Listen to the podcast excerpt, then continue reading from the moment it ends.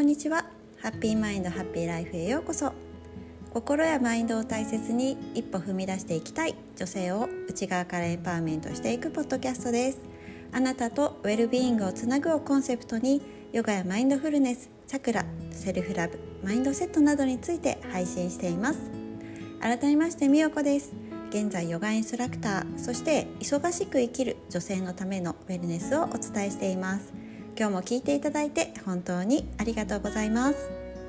で、えっと、本当に私は、えー、見かけだけの健康ではなくって内側から整えて満たされていくウェルビーイングの大切さをお伝えしています。で心と体と魂っていつもつながっているはずなんだけれども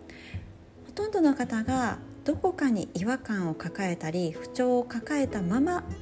生きていくなんかアンバランスな感じで生きていくっていう方も多いと思います。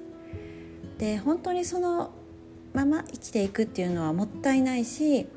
一人でも悩める方とウェルビーイングをつないでいくそのサポートをしていくいければいいなというふうに思っていますで今は心と体のアンバランス解消シートっていうのをプレゼントしていますのでもしよろしければ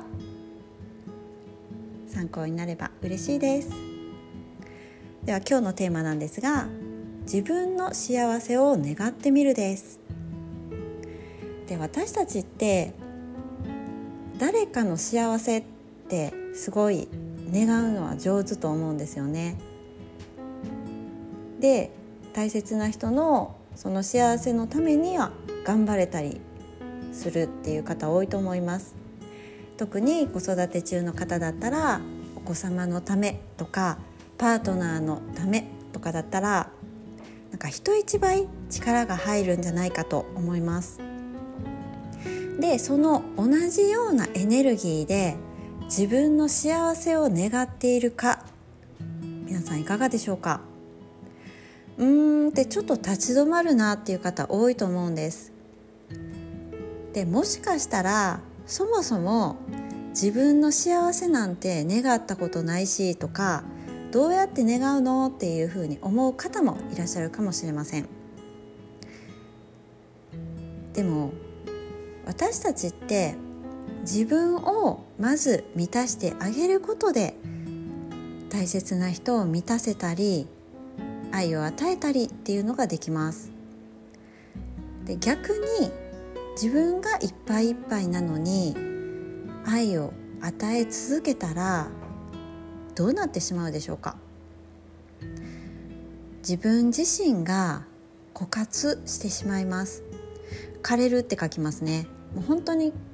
枯れるような感じになってしまいます。でね特にね子育て中のママ。で自分の幸せを願ってでお子様。お一人。もしかしたらお二人。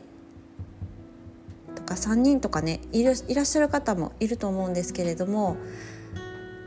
お子様の全員の幸せも願ってっていう風にねできる方っていうのなかなかいないと思うんですよ。本当に私もねもう痛いほどあの思いがわかるんですけれどもお子様その子供って3人だから3倍っていう感じではなくってもうなんか100倍っていうぐらいね例えば3人の方だったら2人の方だったらもう倍ぐらいではなくってももっともっとなんですよねのエネルギーをあの注いだりっていうことが多いと思うんです。で特に元気でいてくれてる時はいいんだけれどもなんか怪我をしたりとか病気になったりした時ってもう人一倍何倍もエネルギーを注いで早く元気になってほしいとか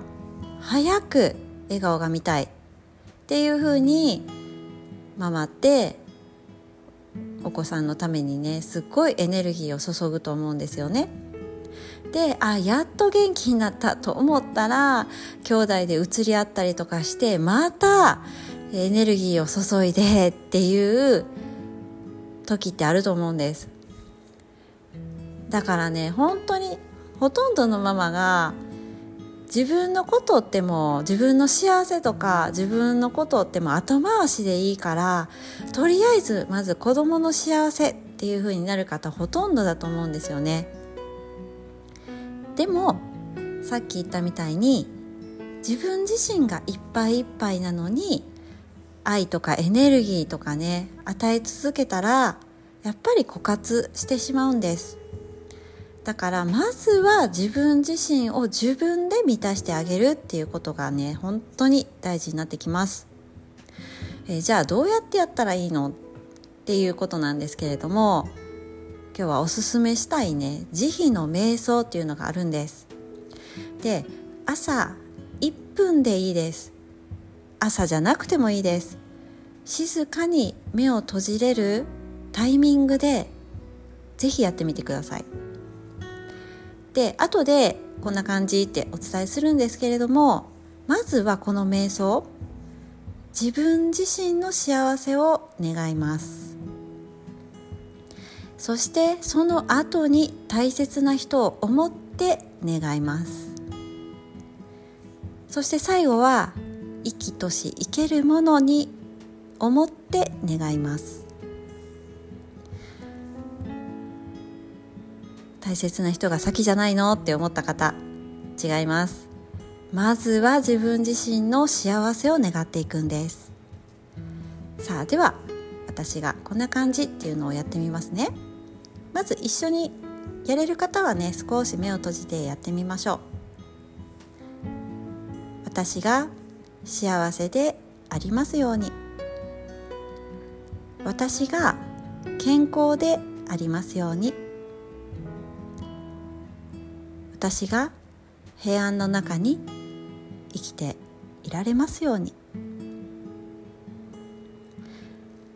では次は大切な人を思って願っていきましょう。大切な人が幸せでありますように。大切な人が健康でありますように。大切な人が平安の中に生きられますように。生きとし生けるものが幸せでありますように。生きとし生けるものが健康でありますように。生きとし生けるものが平安の中に生きられますように。さあそれではゆっくりと目に光を取り込んでいきましょう。